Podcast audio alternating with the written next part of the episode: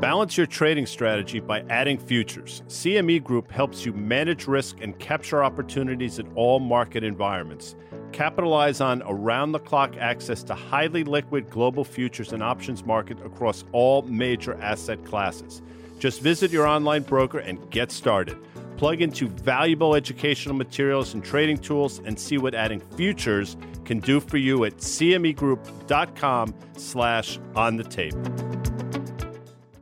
Guy here. You're listening to an audio broadcast of Market Call. That's M R K T Call. It's a daily video series I do with Dan Nathan every Monday through Thursday live at one p.m. Eastern. We break down the big market-moving headlines and offer trade ideas. Each week, we're joined by our friends Carter Worth of Worth Charting and Liz Young, that's E Y of SoFi, for their investment analysis. So check it out. And if you like it, follow at Market Call on Twitter and subscribe to Risk Reversal Media's YouTube page so you never miss an episode. A good Tuesday, July eleventh to everybody. one p.m. on the East Coast. That means it's ten a.m., Carter. On the West Coast, this is Market Call. Today's Market Call brought to you by C M E Group, where risk meets opportunity. Of course, our data provider, Carter, is FactSet, financial data and analytics powered by tomorrow. Uh, you may note the absence of Dan Nathan. He's in Europe right now on a much-deserved vacation. Good for Dan. I hope he's enjoying himself. I think that he is. Carter is back from Europe in his seat. It's a lovely, I think, I want to say that's sort of a salmon or maybe a pink shirt. Regardless, you look good in it. How are you, Dubs? I'm good. I'm just thinking about, yes, it's a brunch. Market Call is a brunch thing on the West Coast, and where Dan is, it's a dinner thing or a cocktail thing. But uh, here we are, one p.m. Eastern Standard Time, and uh, as always, lots of moving parts in the market, and uh, keeps us all on our toes. Yeah, there are lots of moving parts. You know, obviously, we got through uh, month-end, quarter-end. Uh, I thought you might start to see some weakness around the edges. And you sort of got some of that last week, obviously, today and yesterday, maybe bucking the trend a little bit. There's some rebalances going on. There's a lot for everybody here. But first thing I want to take a look at, you know, the audience calls him Carl Keaton. I just call him Q. Some people call him C Q. But he put up a tweet earlier today. This is from a J P Morgan. Marko Kolanovic, who comes on Fast Money often. Markets now broadly price a low probability of recession, while our base case remains that a U S recession is likely to begin near year-end. We therefore trim two percentage points away from corporate bonds into government bonds. Well, all right, so that's a bond thing. But, I mean, basically I read from this is at current levels, um, the equity market, maybe the the bond market to an extent, pricing in a low probability of recession, which is fine. I mean, that again suggests this soft landing narrative that the uh, the Dow and the S and P at forty-four hundred seem to reinforce. I'm not there yet. And again, you know, you wore this hat many, many years ago, and you can think at these levels. What is your sense about where we are right now before we start looking at some charts? I mean, there's so many ways to, you know, I mean, what's so interesting is, the, as always, there are always conflicting data points. Um, one thing to consider, like the recession, is it or isn't it going to happen? We have things like the dollar, which are arguing for, for weakness generally. We have, frankly, interest rates that are below where they were ten months ago, which argues for peak in rates. And yet, if you look at something like machinery stocks in the S and P, they're making all-time highs, yeah. At least cyclical things.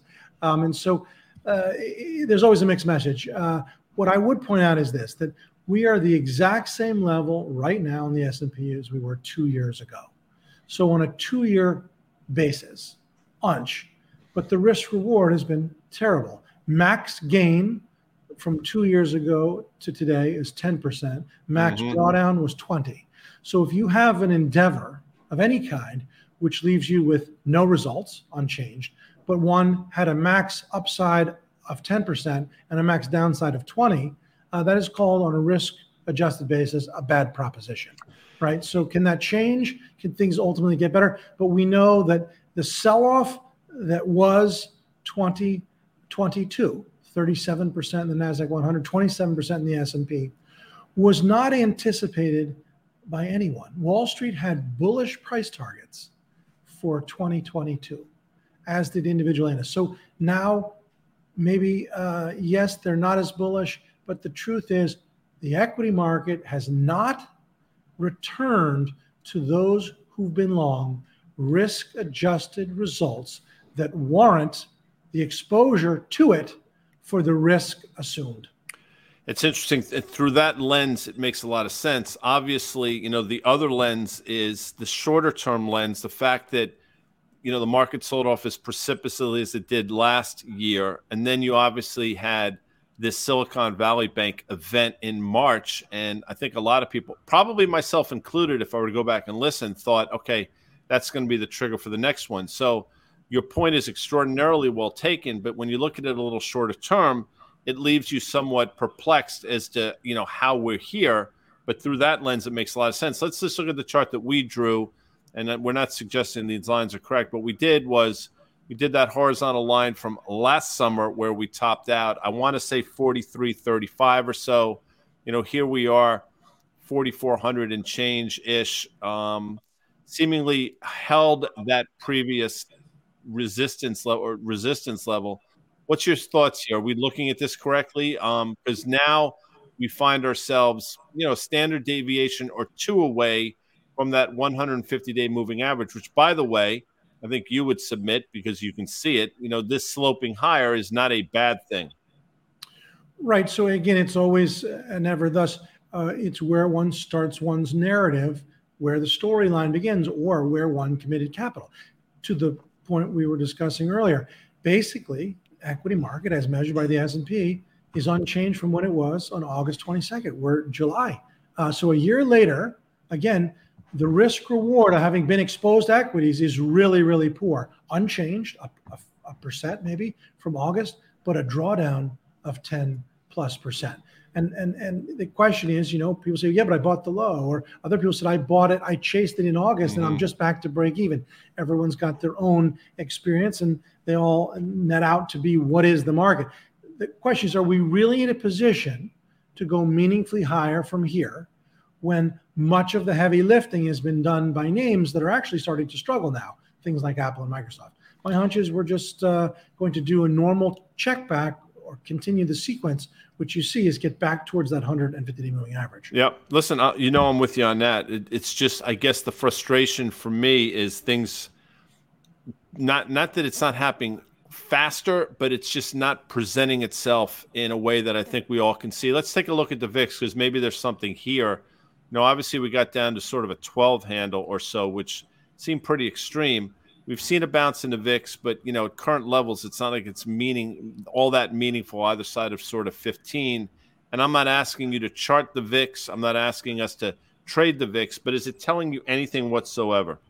Not particularly, other than that little pop and jump back towards seventeen fifty left you uh, at a level of overhead supply, if you will. You can't use that phrase with the V I X, but if it were a uh, stock where shares are changing hands.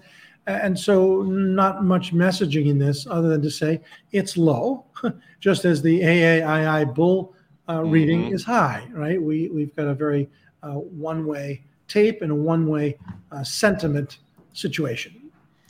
Let's take a look at uh, our next slide, because I think this is interesting. It's talking about the Fed, and they continue the hawkish comments out of Fed officials. And Lawrence Summers, I want to be clear here, is not, but he obviously sat in a chair for quite some time that had some gravitas to it.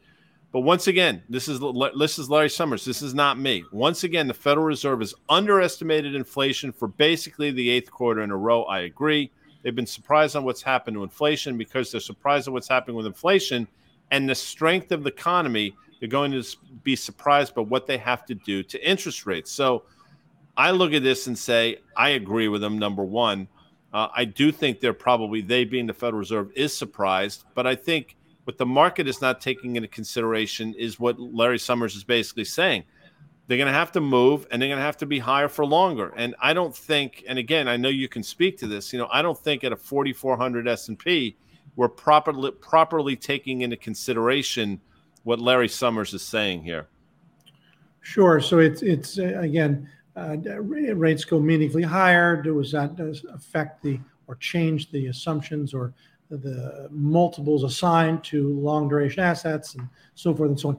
In principle, while that's what they say in the textbooks and that's many way, the way people behave, it shouldn't matter, just to be clear, if ten-year yields are three or four percent or four and a quarter or three seventy-five, when one is trying to do three to five-year uh, cash flow analysis and assign a value. But Wall Street is very myopic, and a, a little bit of a bump up in rates. Again, we're not talking about seven percent, eight percent. Then, yeah, you have to you have to change your your, your assumptions. But three seventy-five, four and a quarter, three fifty, three ninety, it's all the same thing. It's a low cost of long-term capital, and it shouldn't affect multiples or the assumption multiples the way the street moves them around. Either way, obviously rates go higher, and meaningfully so, you assume that you have multiple contraction.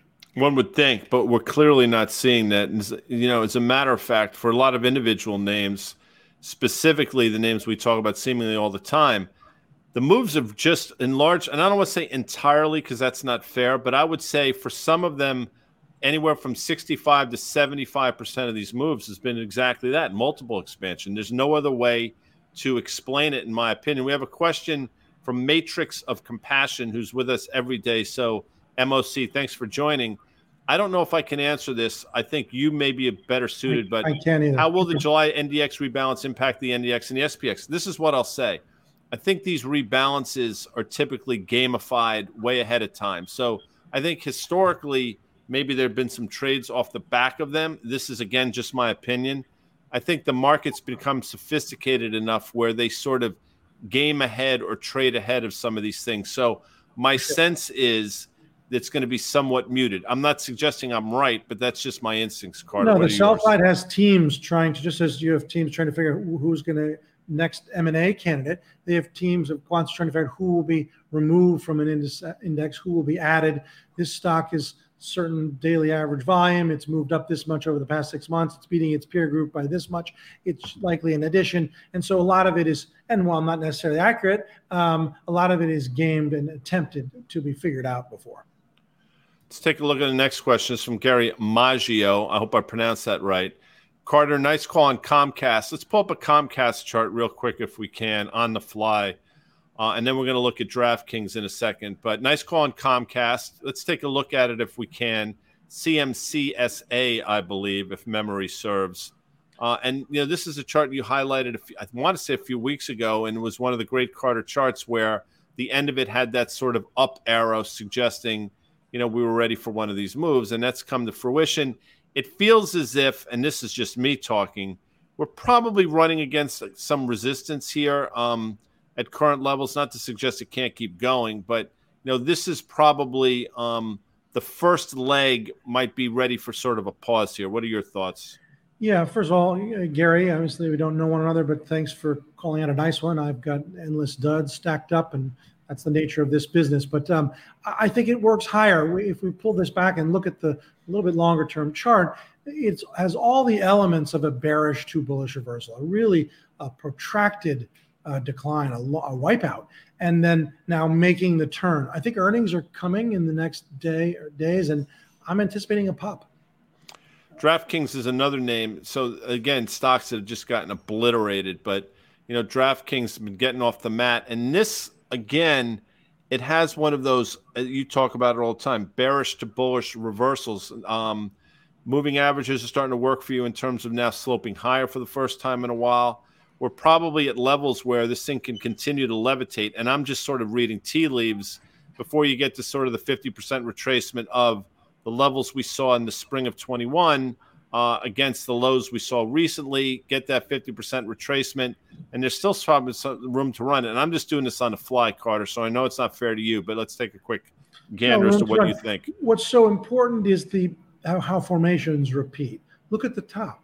It's a perfect head and shoulders from which it collapsed. Look at the bottom. It's a perfect double bottom. Mm-hmm. Um, and now a well-defined bearish to bullish reversal that has come a long way. So uh, this is where I would sort of split the difference. One has to acknowledge it has come a long way, and yet is the momentum intact? If we give it up here and it keeps going, uh, well, that's a shame too. I would reduce or trim or retain the longs and sell calls. So get the C M E FedWatch tool quickly, and we're going to take a look at some rates charts that you brought along. But I think it, well, I shouldn't, again, I just think it seems to be a foregone conclusion that we're going to move again. I think the Fed has basically told you as much. I think if you read the tea leaves and see what's been going on in yields, they're suggesting exactly that. Um, again, I'm surprised at how well the equity markets has taken this, but we just wanted to look at this. This just shows sort of the certainty around um, what a lot of people have already talked about. So let's take a look at the charts you brought now, and it's ten-year yields, which, I, you know, I will tell you, um, I thought, if correctly, for a period of time that ten-year yields were going to fall, and my premise was, or my logic was, that the economy here was slowing, which is sort of playing out, and if the equity market sold off, um, you'd see a flight to quality in the form of ten-year yields, meaning yields would go lower. That played out for like a day. And now here we are, I mean, just sort of ratcheting higher through this pennant. But now I'm going to stop talking and let you sort of walk through the charts that you brought. Sure. So um, what we're going to do is we're going to toggle back and forth here. This one and the next one, we'll do it repeatedly. Let's go to the first. So, yes, we've broken out and we've moved above the downtrend line, but we're nowhere near. And we're also, notice rates are dipping here even several slightly. We're nowhere near those highs.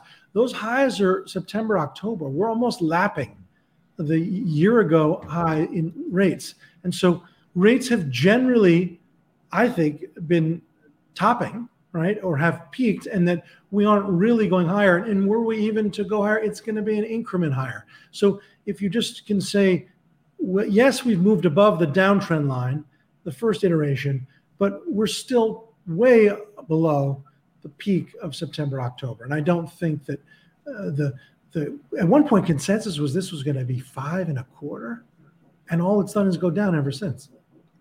Yeah. It's again, it's been fat. Now we've been talking about the, the yield curve twos versus ten. So of course you brought two year yields as well. And it's, it's a, not a similar story. This actually suggests that we got to those levels and are stalling. Now, if I could toggle back quick, you know, what you're saying is in the ten-year, there may sp- still be some room to run to get to the levels we saw maybe in the fall. Um, in terms of the two-year, did that move already happen? Now, obviously, it's not the fall. It's early spring, late winter type of thing. But my, I think you understand my point. What are your thoughts here? Yeah, I mean, uh, again, uh, my, my hunch is that It, it, all around the curve, right? You can see this in the five-year, any point in the curve, that rates anticipated a lot of what we're seeing now long ago, of course, and that we are not in the, we're not setting up for meaningfully higher rates.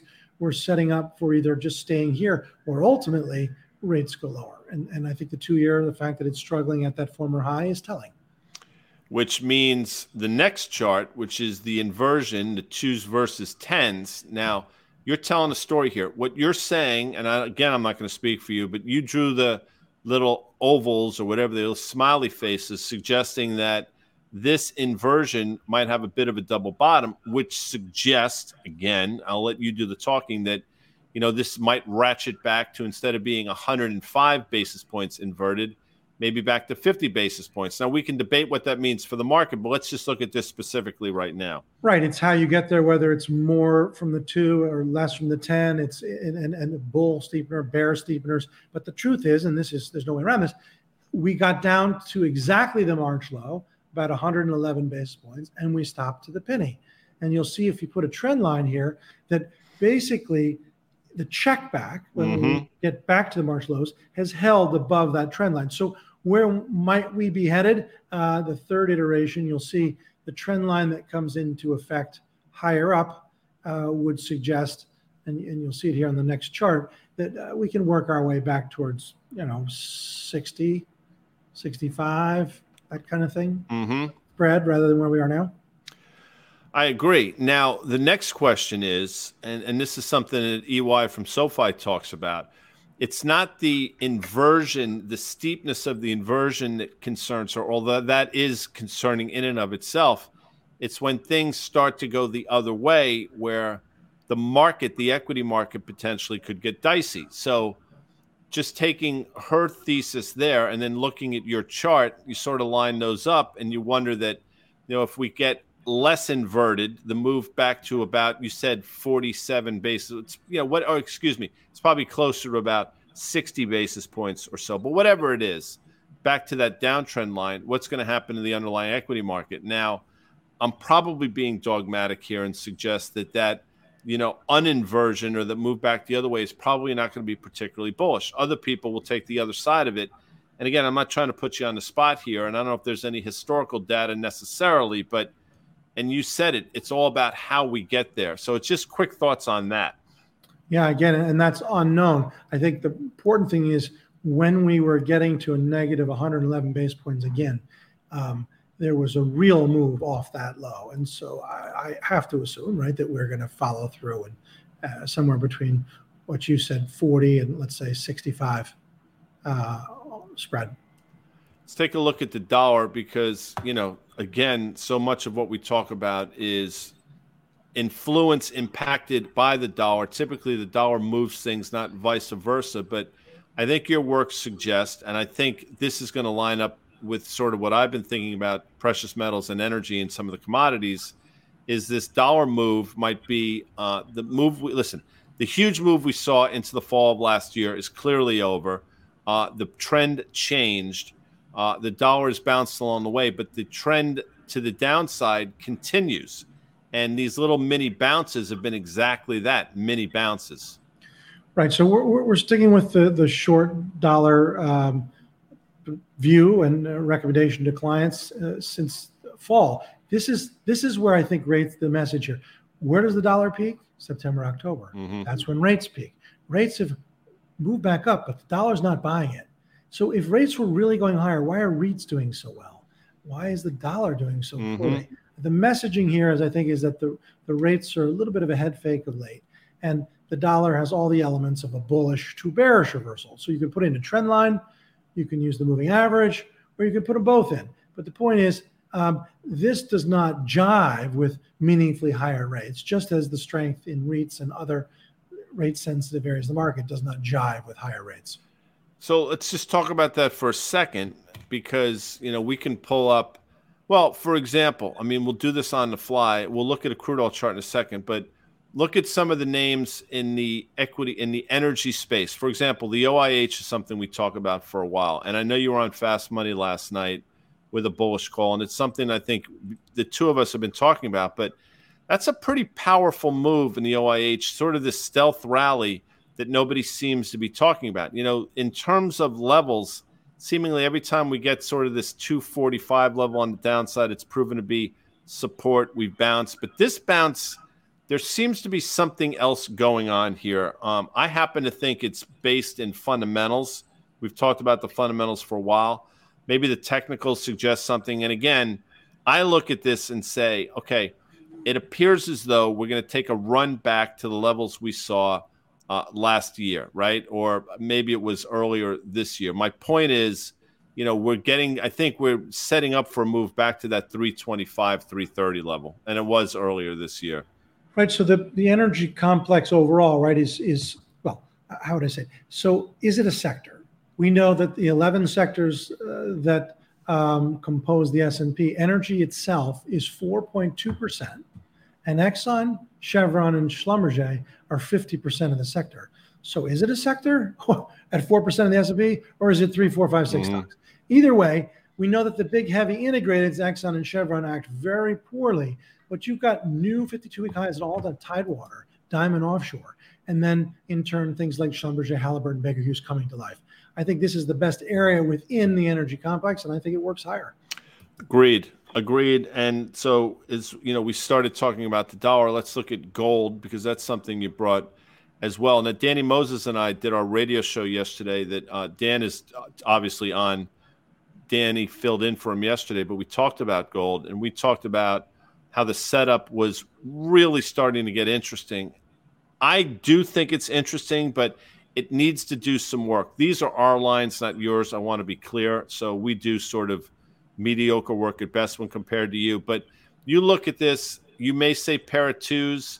Uh, you know, we've been in this downtrend. I think we're about to break out of the downtrend and take another run. What are your thoughts on gold here, specifically off the potentially move lower in the dollar that you brought up before?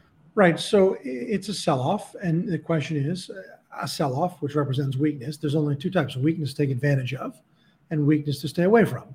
Uh, I think it's the former, and that it's a, a sell-off to a level of support at or near the one hundred fifty moving average. And my hunch is to buy, and uh, if you're long, to stay long. And of course, the dollar weakness doesn't hurt. Does not.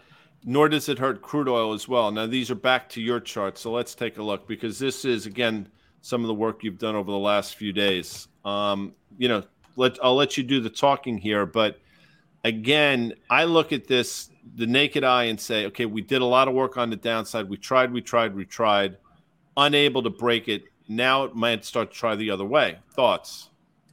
Right. Well, it's it's quite often right to stay with trend until, um, or stay with momentum until you get something hysterical. Uh, there's been extreme bearishness in crude, people talking thirty dollars, forty dollars a barrel recession. Guess what? Back in March mm-hmm. twenty twenty-two, Wall Street projected two fifty a barrel because of the Ukraine, literally calling the top. And now people start talking about fifty, sixty, go the other way. To me, to my eye, it has all the elements, and there you see it, of something that's turning, that's basing and bottoming. Hasn't made a new low since March. Day-to-day action is very constructive. I think you want to play, and nat gas too. I think you want to uh, play on the long side for energy equities and the commodities as well. I agree with that. Um, it's been a tough one for a while now. You know, I know Dan's been bearish and correct. I've been bullish and wrong. Although I will tell you, you know, the flip side of that is, you know, the energy names have held in there. Yes, Exxon, since earnings, I think it traded up to one twenty-one, hasn't traded particularly well, but the stocks seem like they're holding in there. You brought some charts, I think, and you want to speak to how you get there as well. So we're looking at a, a ratio chart, a relative strength line, one thing divided by another. This is the energy sector's relative performance to the S and P five hundred. And the twenty twenty, twenty twenty-two rally or outperformance energy stopped to the penny. You could see it with the arrows drawn on the next iteration and hit its head. The question now, having underperformed for past eight months, is it time to dip one's toe into energy equities? Look at the next uh, iteration. This is an all data chart. And then we might have one more here. And now this is what's interesting. Let's toggle that prior one. So a big period of outperformance for two years, two thousand twenty mm-hmm. to twenty-two, hits its head right at a downtrend line that was in effect since the all-time high in relative performance in oh eight. And now the second. So why does this line matter? Basically, the worst that energy ever got relative to the market was, of course, COVID. Well, COVID was, there were no cars driving.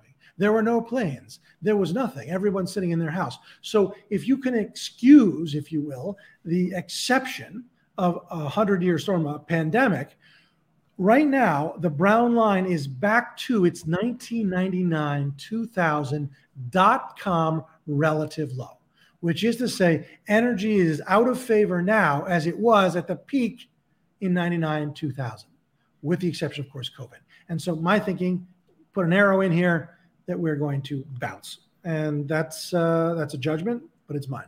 I and think- I agree with it. And we have a bunch of more charts that I want you to walk through. I'm just going to add my two cents and say, you know, think about think about what was in vogue in ninety-nine, two thousand. Quickly go back to that last, toggle back to that last chart.